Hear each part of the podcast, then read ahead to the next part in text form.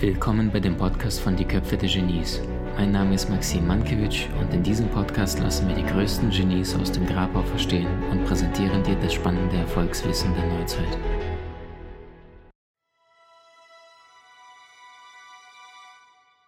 »18. Dezember 1972, nur knapp eine Woche vor Weihnachten. Das Büro von Joe Biden bekommt einen Anruf. Seine Schwester, die ebenfalls im Büro arbeitet, geht dran. Anhand der Körpersprache und der Gesichtszüge der eigenen Schwester erkennt Joe, dass etwas Furchtbares passiert sein muss. Die Schwester allerdings berichtet nur von einem leichten Unfall und schlägt vor, dass sie sich nach Hause begeben sollten.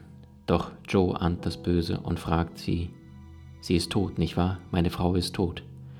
Und tatsächlich nach einem Flug in die eigene Heimatstadt erfährt er die Hiobsbotschaft. Seine Frau ist soeben bei einem Verkehrsunfall gemeinsam mit der kleinen Tochter ums Leben gekommen. Nur die beiden Jungs im Alter von zwei und drei Jahren haben überlebt. Für Joe bricht die Welt zusammen. In dem schlimmsten Moment seines Lebens beschreibt er das verstehende Gefühl, was er plötzlich für all die selbstmordgefährdeten Menschen entwickelt hatte, weil er plötzlich diese eine Option als eine verführerische Versuchung beschrieb. Doch niemals hätte er seine zwei verbliebenen Jungs allein lassen können und so beschließt er weiterzuleben. Er beschreibt die nächsten Wochen und Monaten voller Wut, Hass und Ärger. Nachts findet er sich alleine durch die Straßen schlendern, in der Hoffnung, dass irgendein Menschen provoziert, damit er mit diesen in eine Schlägerei anfangen könnte. Wer steckt denn genau hinter dem Namen Joe Biden? Und wie hat er es nach zwei gescheiterten Versuchen zuvor endlich geschafft, sein Ziel zu erreichen, der mächtigste Mensch der Welt zu werden? All das und vieles mehr erfährst du in diesem Podcast. Am 20. November 1942 kommt er in einer Kleinstadt namens Scranton in Pennsylvania als Joseph Robinette Biden Jr. zur Welt. Seine Familie ist irisch-amerikanischer Herkunft und Joe wird insgesamt katholisch erzogen. Mit zehn Jahren zieht die Familie nach Claymont in Delaware, dem zweitkleinsten Staat der Vereinigten Staaten. Dort wächst er in einer Vorstadt auf. Sein Vater arbeitet als Autohändler und hat entsprechend große Schwierigkeiten, seine Familie zu finanzieren. Sie kämpfen alle mit Geldsorgen und Joe wächst bereits damals im Arbeitermilieu auf. Gemeinsam mit seinen zwei Brüdern und seinem Onkel Bubu, er wurde so genannt, weil er permanent stotterte, ein Zimmer. Diese vier Menschen schliefen insgesamt auf zwei Stockbetten. Joe besuchte eine katholische Schule und studierte danach Geschichte und Politikwissenschaft an der Universität von Delaware. Während des Studiums lernte er eines Tages beim Spring Break seine spätere Frau Nelia kennen. Er sagte, als sie sich zu mir zuwandte, verliebte ich mich sofort in ihr Lächeln und ihre prachtvollen grünen Augen. Er zieht gemeinsam mit ihr nach Syracuse und studiert dort an der Law School. 1966 heiratet er später seine liebe Nelia. Die beiden bekommen drei Kinder. Im Jahr 1968 macht er den juristischen Doktor. Nach dem Studium sollte er eingezogen werden, allerdings bestand er den physischen Test nicht, weil er schon damals unter Asthma leidet. Daraufhin gründet er die Anwaltsfirma Biden Walsh und arbeitet bis 1972 als Anwalt. Während dieser Zeit verteidigt er einen 25-jährigen Fischer, der eine preisgekrönte Kuh gestohlen haben sollte.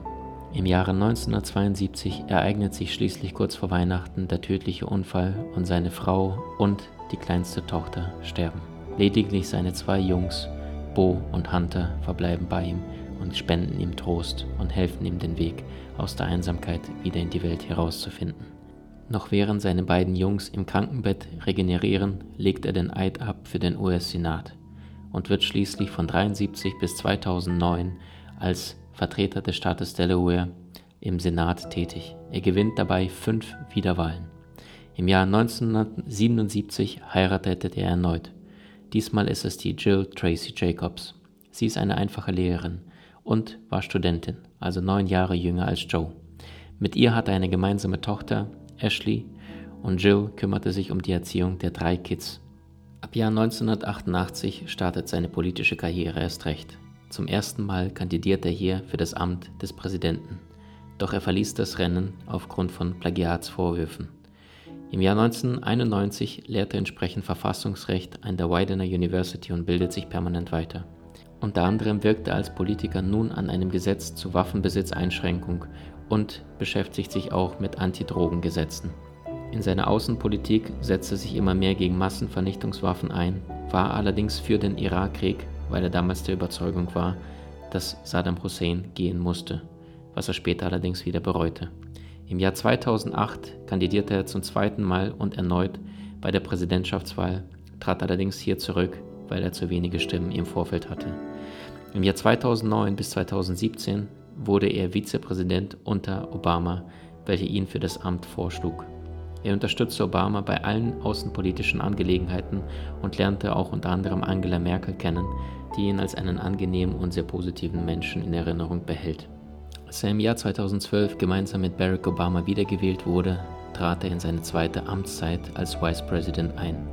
Seit April 2019 kandidierte er nun zum dritten Mal für das Präsidentenamt und wurde nach dem Rücktritt von Sanders Kandidat gegen den aktuellen und letzten Präsidenten Donald Trump. Wer ist Joe Biden als Mensch? Nun, seine aktuelle Frau Jill und er lernten sich bei einem Blind Date kennen, welches Joes Bruder Frank organisierte. Er ist relativ bekannt für seine emotionalen und vor allem langen Reden.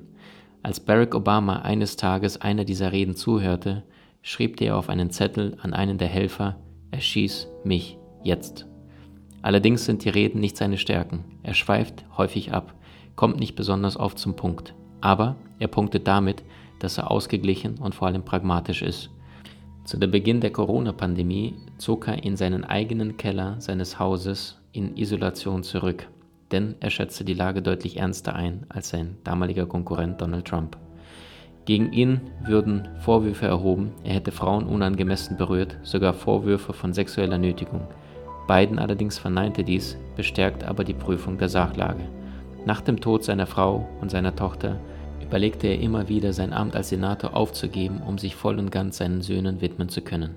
Er pendelte zu der damaligen Zeit zwischen Delaware, wo die Familie lebte, und Washington, wo er seinen Job hatte, jeden Tag 75 Minuten mit dem Amtrak-Zug, um sich um alle zu kümmern. Er hatte eine familiäre Beziehung zum Amtrak-Team und gab sogar zu Hause seine Barbecues für diese Menschen. Seine Familie ist anscheinend sehr, sehr wichtiger Bestandteil seines Lebens. Seinen eigenen Vater, der nur ein einfacher Autohändler war, bewunderte Joe Biden stets, denn trotz finanzieller Schwierigkeiten hat er sich niemals unterkriegen lassen und seine Kinder niemals geschlagen. Biden sagte dazu, nur kleine Menschen schlagen kleine Kinder. In seiner Zeit spielte er Fußball in der Schule und sorgte für eine Siegesreihe seines Teams und er wollte Politiker oder Footballprofi werden. Beim zweiten Date mit seiner ersten Frau Nilaya hatte er nicht genug Geld, um die Rechnung im Restaurant zu bezahlen, weshalb sie ihm unterm Tisch den fehlenden Betrag zuschob.